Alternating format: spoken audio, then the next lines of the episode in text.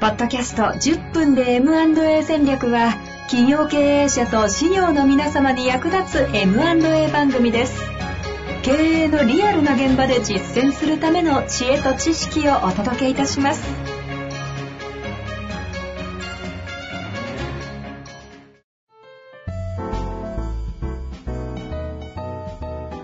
こんにちは、遠藤和樹です。白川正義の10分で M&A 戦略。白川さんよろしくお願いいたします。よろしくお願いします。さあ、ということで、先週から続きまして、ねバリエーションの回いきたいと思います。そう。前回までのあの、人間の価値はいくらかとかいう話をしている分は、ちょっと気楽なんですけど。4000、7000とかいうここね。からはね、そう、ちょっとね、あの、なんていうか、少し難しい話も出てくるんで、できるだけわかりやすくとは思ってるんですけど、よろしくお願いいたします。あの、僕らが、あの、この財団の中で、承継のお手伝いする会社さんって、どちらかというと、歴史があったり、まあ、うんうんうんある程度社長さんがもうご高齢になってきて後継者がいないってご相談を受ける企業が多いんですね。なので、そういう、これまでのあの、社歴がある程度ある企業の評価をどういうふうにしていくかっていうところをちょっと、あの、これね、だから、ケースバイケースで、本当にベンチャー企業とかで、あの、昨年の売り上げとかがもうまるで参考にならないぐらい急成長してますとかいう会社を評価するっていうのとはまたちょっと違う、質が違う話になりますっていうところなんですけど、はい。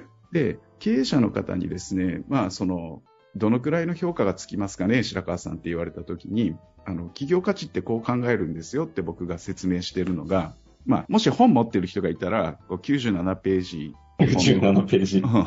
企業評価の考え方っていう図が書いてあるんで、この図をちょっと頭に置いてもらうといいんですけど、でも手元にない人はね、ちょっと説明をするんで、わかる、わかるように。イメージをねしながら。ええはい。えっと、企業の現在価値っていう、今この瞬間の価値を評価するんですよね。うん。あの、企業評価っていうのは、現在価値、うん。今の価値ですね。で、現在っていうのは時間軸で考えると、過去と未来のちょうど境界領域なんですよね。はい、はい、はい。今っていうのは。はい。過去が今までずっと積み上がってきて今があり、この今から未来に向かって時間が伸びていく、その境界点にある。で、その現在価値を評価するのに、会社が創業してから現在に至るまで、これが要は過去です。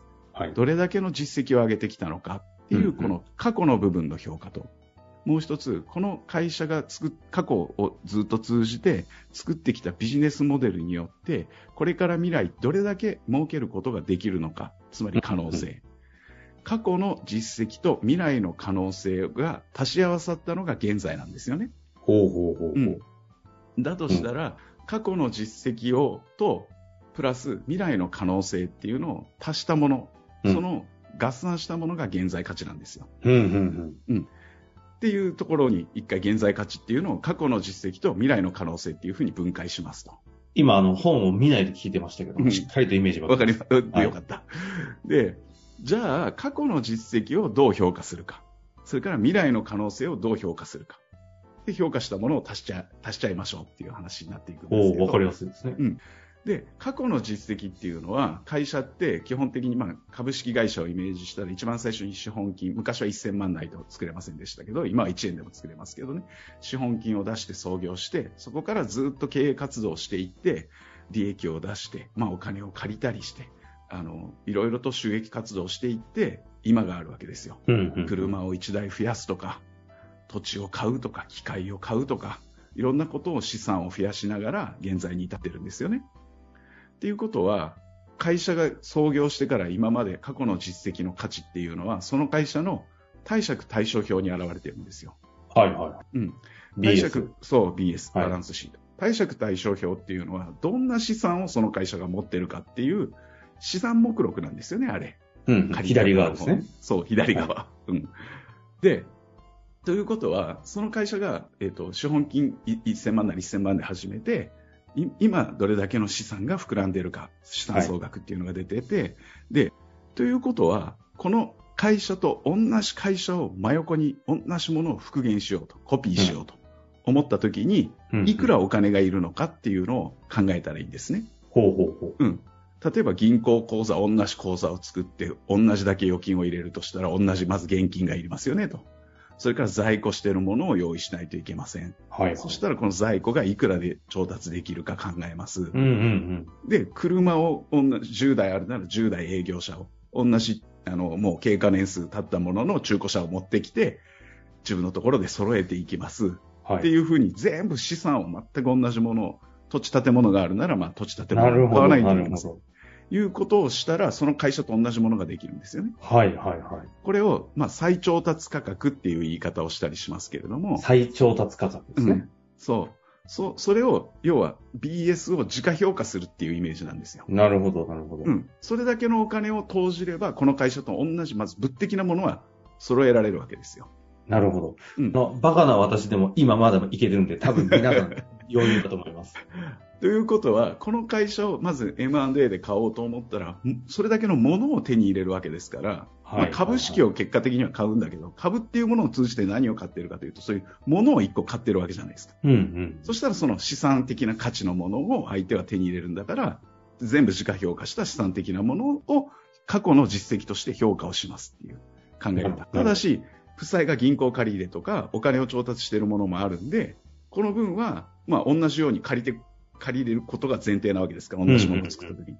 ということは、その資産総額と負債の差額の純資産と言われるものを、買い手さんは現金として用意すれば、同じだけの負債を背負うことで資産を手に入れられますっていう、ここまでの話は、これが過去の実績評価ですっていう考え方なんですね。左引く右。そうね。左引き、引く、右上半分っていう。上半分、そうですね。下余ったやつ。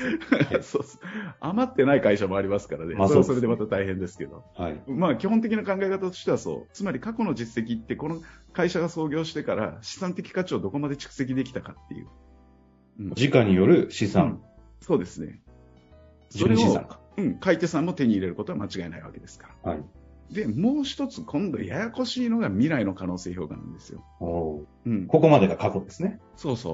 はいそれに未来、この会社がその過去、過去も通じて培ってきたビジネスモデルがあるんですよ。それだけの資産を使って経営活動してるわけですよね、その会社は。はいはいはい。うん。お客様に何かを提供し収益を得ているわけじゃないですか。それがまさに作ってきたビジネスモデルなんですよ。ビジネスモデル、何で見るんですか、収益を生み出すモデルです。要は。あ、だ、あ、うんうん。うんそうなると、うん。今の流れで言うと、うん。PL ですね。そうそうそうそう。そう。だから、まあ、あの、え冒頭言ったように、この評価対象企業は過去からある程度安定してずっと経営を継続してきた会社だということが前提であれば、未来どれだけ稼ぐかっていうことは、過去の実績をある程度見ていくと、これぐらいの収益は確保できるだろうっていう予測は立つわけですよね。はいはいはい。うん。もう一個予測の立て方としては、経営計画を作るとか、当然そんな方法もあるわけですけれども、まあ、過去の実績を参考値として未来どれだけ稼げるかっていうのを見ましょう。でその時に使える道具が、その、まさに、今遠藤さんおっしゃった PL、損益計算書。過去の実績を、まあ、3年とか5年分っていうのを見てきて、うんこの会社が年間どれだけ収益を生み出す力があるのかっていうのを平均値から割り出していく。ある程度、損益計算書も、あの、修正を加えないといけませんけれどもね。あの、なんでかというと、例えばですね、役員報酬を節税目的である程度たくさん取っている。でも、買った会社はそこまで、あの、まあ、支店長クラスとか支社長を送り込むっていうふうに考えたら、そんなに莫大な役員報酬をこの人が取らなくても、経営を任せられるとしたら、はその分は利益に回ってくるわけですから、うんうん。本来はその会社の収収益力という考え方、収益の方に回していいとかですね。それからまあ、社長固有の、あんまりこれはあの、税務署の問題が出てくるんで、どこまで突っ込んで言うかですけど、固有の支出があって、この社長が辞めることで、この、あの、支出はなくなるとか、はいはい、いうはい。ものがあれば、そういうのも減らしてあげないといけませんし。社長依存の会社だと相当下がっちゃうわけです、ね。あそうです、そうですね。交際費とかもね、実はもうあんまりこれ、あの、使わなくても大丈夫だよねっていうことであれば、うんはいはいはい。そういうのも減らして考えられますしね。うんうんうん。それとか、あとは、あの、銀行借り入れとか、そういう金利も考えないんですよ。考えない？考えない。えっと、なぜかというと、会社のビジネスモデルを評価したいわけですから、つまり資金調達が借り入れなのか、自分の手元資金でその事業がやれるのかによって、金利がかかるかかからないかって変わってくるわけじゃないですか。はいはいはい、確かつまり、資金調達によってかかるコストっていうのは、誰がそのオーナーというか、まあ、経営するかによって変わるものなので、ビジネスモデルを純粋にあの表していないという話になるので、こういう金利とかも全部のけちゃいますと。うん。でまあ、そういった修正をして、この会社が純粋に1年間どれぐらいの収益が出せるのかっていうのを洗い出すんですよね。なるほど。うん。で、ここにもう一個本当はあの、今日、あの、書籍の方ではね、ややこしい、あの、超過収益法っていうのを紹介してますけど、三つ目。ん？うんとですね、た単純にこの会社が出している収益が例えば1000万なら1000万としますと。はい。年間1000万の収益を出す力がもを持つビジネスモデルですと。うんただし、この会社はめちゃめちゃ資産がいっぱいありますと。うん10億円の資産がありますと。うん。うん。例えば、10億円の資産で1000万の利益って1%なんですよね、収益率が。だったら、例えば3%の投資した方が、買い手としたら、もっと儲かるじゃんとはいはいはい。いう話になるわけですよ。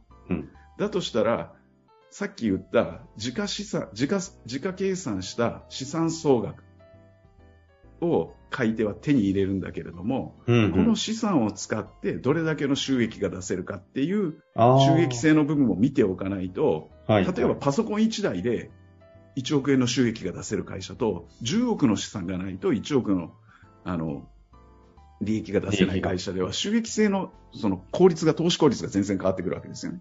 なので、この辺を、あの、歴史のある会社ってどうしてもその資産が大きくなりがちなんですよ。そうですよね。その大きな資産で、ものすごく効率の悪い経営をしてるっていう時あーに、収益性が必ずしも高いとは言えないんですよ、ね。はいはいは。ないので、この辺の資産と収益性のバランスっていうのも見ておいてあげないと、それこそ本当に歴史のある会社とかは少し判断を見誤る可能性があるっていうああ、それが超過収益法によって、要はその値段が下がるっていうことが働いたりするってことがあるんそうですね、今のケースだと。で、そうなんですよ。なるほど。ええちょっとその部分がテクニカルにはなるんですけど、まあ、今、あの、実際に計算する方法ではなくて、概念としてやることをそうですそうです大きく。はい。で、こう、あの、経営者が押さえとかなきゃ、まあちょっと聞いてる方がね、専門家だったら、もうちょっと計算法、計算方法ちゃんと、ね、勉強しないといけないですけど。第三者証券の教科書読んでいただければそうですねわかりますのでね。ええはい。そう。経営者は概念をちゃんとある程度押さえておけばいいと思いますから、今ぐらいのことをちょっと知っておいてもらって、で、あとそれが大体3年から5年って言われますけどね、その大体年間出る収益を、まあ、3倍から5倍ぐらいして、さっきのあの過去の実績と未来稼ぎ出す収益っていうのを足し合わせて企業価値っていうのを測るっていう、まあ、そういう方法を使うケースが、まあ、一つの考え方として考ある。え方としてあるということですね。この話を聞いた上で95ページから読んでいただくとですね、より、あ、これも大体き分かってるなっていう気持ちになれるくらいね、解説いただきましたのと、今回、バリュエーションということで、売り手側がどうやって価値づけをするかっていう話をして、あの、ええ。一旦行きましたけど、これええ。どうしましょうか？一旦もうそれを、ね。はい。あのですね、もう一個実は、あの、お伝えしておきたいのが、ライフプランアプローチっていうアプローチ方法があってですね、これはちょっと経営者の方には知っておいてほしいっていうのがあるんで、ちょっとよかったら次回ちょっ行きましょうかとその話を、ね。はい、させてください。ということですね。じゃあ次回はラ、ライフプランライアプローチフプランア。プローチ。はい。ちょっとお伝えいただきますので、今日の回で一言で言うなら、現在価値は過去の実績と未来の可能性ということですかね。はい本に書いてありましたので、終わりたいと思います。ありがとうございます。ありがとうございましたはい